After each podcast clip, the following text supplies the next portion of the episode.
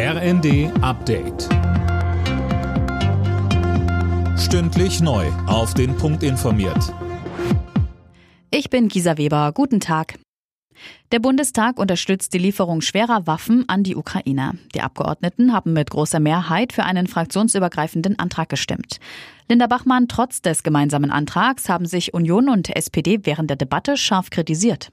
Ja, CDU-Chef Merz hat dem Bundeskanzler Zögern, Zaudern und Ängstlichkeit vorgeworfen. Scholz sei der Diskussion über Waffenlieferungen wochenlang ausgewichen. Der SPD-Vorsitzende Klingbeil warf Merz daraufhin parteipolitische Profilierung vor.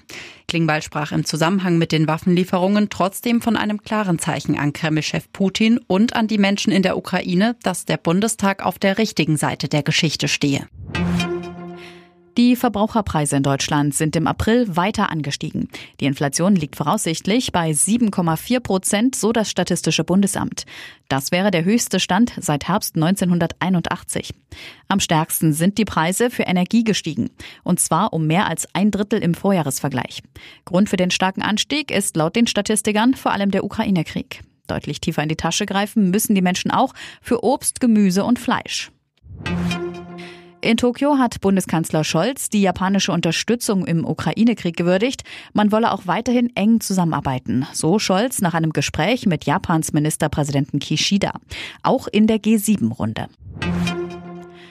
Die Deutschen schmeißen jedes Jahr rund 1,7 Millionen Tonnen Brot und andere Backwaren in den Müll.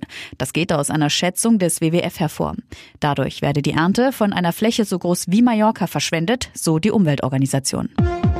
Alle Nachrichten auf rnd.de